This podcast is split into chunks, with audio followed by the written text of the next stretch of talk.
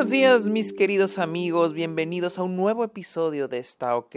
Son las 10.58 de la mañana aquí en Austin, Texas, es miércoles 13 de octubre.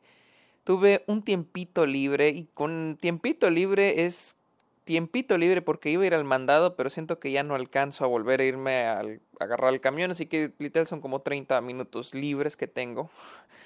Así que en esta ocasión, en este momento, en este episodio les voy a hablar de Lamb, la nueva película de A24. Así que amigos, bienvenidos a este episodio de Está OK, este podcast donde yo les hablo de cine, de series, la temporada de premios, los festivales, la industria, etcétera, etcétera, etcétera. Eh, recuerden seguirme en Twitter, Instagram, TikTok, Twitch como arroba el Sergio Muñoz. También estoy en Letterboxd como Sergio Muñoz Esquer. Y pueden encontrarme en Patreon por si me quieren apoyar. Ahí los espero. Ofrezco diferentes beneficios para todos ustedes, incluyendo episodios exclusivos. Ah, ustedes pueden recomendar temas de los que ustedes quisieran escucharme hablar, videollamadas y muchos más beneficios. También se pueden suscribir a través de Twitch. Así que vamos a empezar a hablar de Lamb de A24. Y es de que esta película, A24 sacó el tráiler de esta película ya hace unos meses. Eh, lo que yo esperaba era que fuera una película de terror. Yo creo que era lo que todos esperaban. Eh, se estrenó en Cannes, pero no en competencia como un Certain Regard en julio. Y se estuvo estrenando en algunos festivales de cine. Les decía, esta es la historia, o al menos el tráiler pintaba como la historia de esta pareja en Islandia que terminan, que tienen un hijo o hija mitad humano, mitad este, que es un lamb, que es un lamb en español, una ovejita porque son, son ovejas. A ver, quiero. El lamb es un corderito. Es un cordero. Mitad humano, mitad cordero. Eh, y pues bueno. fui a verla antier al cine. Y he visto. Me di cuenta cuando acabé de, acabé de verla. Acabé de ver. Acababa de. Cuando terminé de ver la película, me di cuenta de que a mucha gente no le gustó, a mucha gente le decepcionó. Debo decir que ya a mí sí me gustó pero entiendo por qué a mucha gente le decepcionó. Número uno, A24 la está promocionando como una película de terror y no es una película de terror, no es para nada una película de terror. Y no porque no dé miedo, porque no soy de esos de que, ay, no dio miedo, no, o sea, es porque no existe el tono de terror en esta película. No lo existe, o sea, el tono es más terrorífico en el tráiler por cómo está editado el tráiler pero esta película es un drama de fantasía, ¿sí? El final puede ser un poco choqueante si se hubiera vendido como un drama de fantasía. Eh, como, como se vende como una película de terror, el final, pues sí es como que, ay, güey, pero no sorprende tanto. Ah, la trama, si es la que les conté, es esta pareja en Islandia que vemos desde el inicio como que hay un poco de fricción entre ellos. Ellos tienen su granjita, este, cuidan, um, no sé cuál es la palabra correcta, pero tienen un, chingo de ovejitas, eh, ahí las cuidan, etcétera, etcétera. Un día, una de las ovejas da a luz a un a este individuo, no sé cómo llamarlo, que es mitad oveja, mitad ser humano. Entonces, la pareja decide agarrarlo, adoptarlo y cuidarlo como su propio hijo. Mientras avanza la película, vamos a ir descubriendo los secretos detrás de esta familia, este, cómo van su relación con el corderito y etcétera, etcétera, etcétera. Les digo, la película sí la disfruté. La, verdad sí la disfruté. El inicio puede ser un tanto lento y aburrido.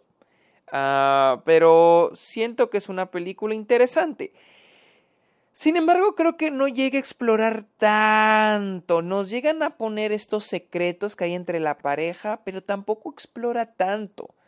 Eh, es un poco básico, porque luego llega un nuevo, nuevo personaje a la mitad de la película, de hecho, que es el hermano del, del, del hombre, pues no, me acuerdo los nombres de los personajes, pero el hermano del hombre es, eh, llega para la mitad de la película y empieza a haber una interacción entre él y la mujer, la esposa del hermano, entre él y la, y la hija, la ovejita, que esa sí me acuerdo se llama Ada, me acuerdo que sí se llama Ada.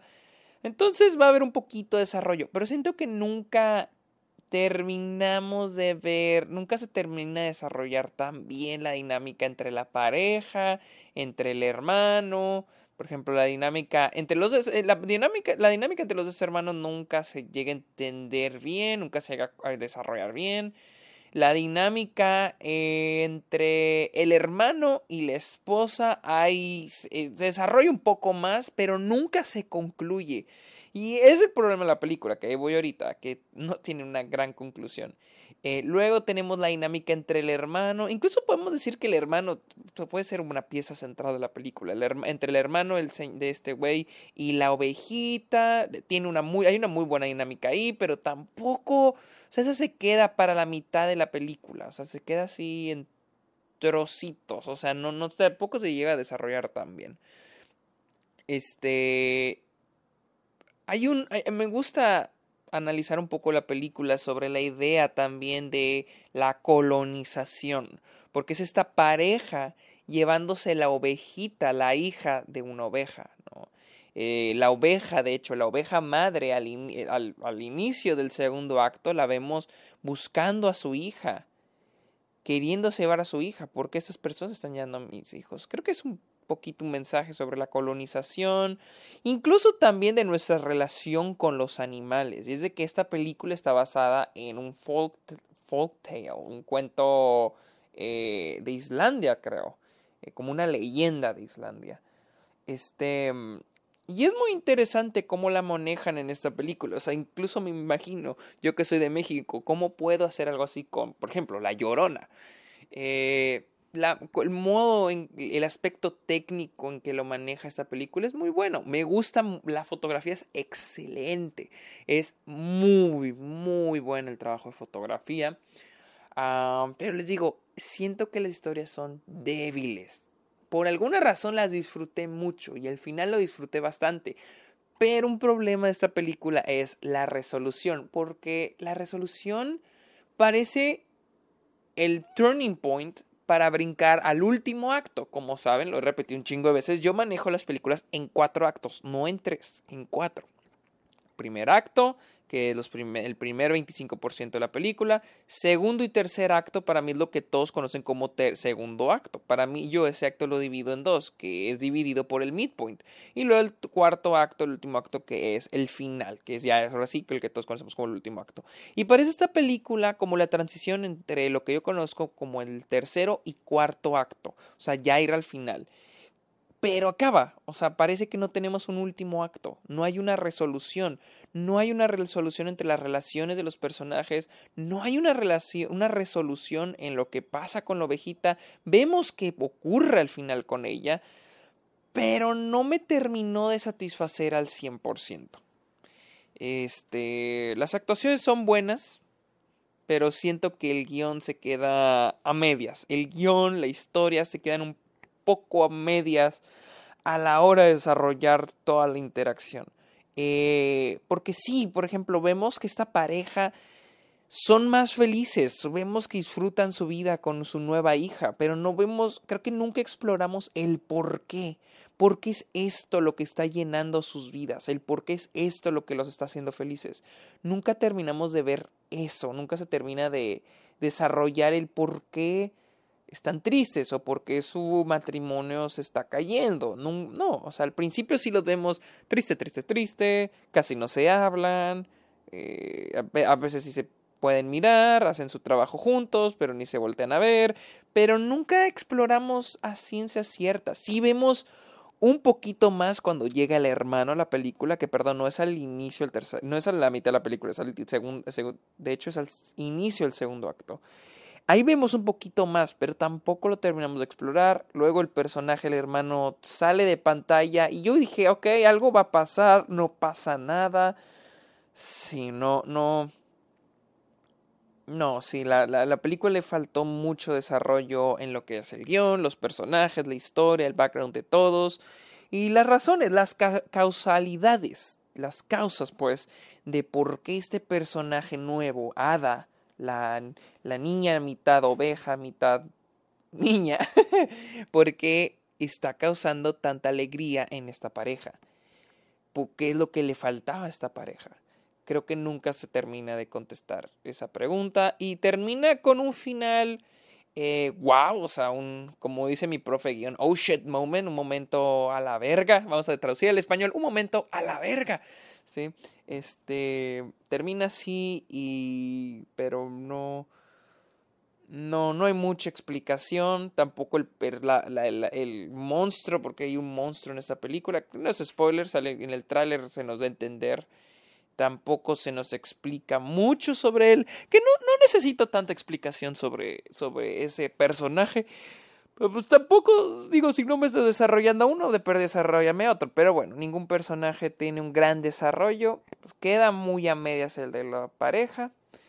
Y sí, el final no tiene mucha resolución. Es una película que sin duda parece que le falta un último acto. Siento que muchas películas de A24 que ya son así, así como que dices, verga, le falta un final. Mid-90s, Sola. Uh, estaba hablando ayer con uno de mis compañeros y mencionamos otra película, pero sí, son películas como que. Ah, sientes como que les faltó el último acto. Pero bueno, esa es mi opinión de Lamb, la cual acá está en Estados Unidos en cines. Si están en Estados Unidos, vayan a verla. Sí la recomiendo, pero les digo, no vayan mentalizados a que es una película de terror. No vayan mentalizados a ver The Lighthouse, The Witch, Hereditary, Midsommar. No. Es una película de. Es un drama de fantasía. Es un drama de fantasía. Así que amigos, muchas gracias por escuchar este episodio de Está OK. Pórtense bien, que estén bien los TKM. Bye.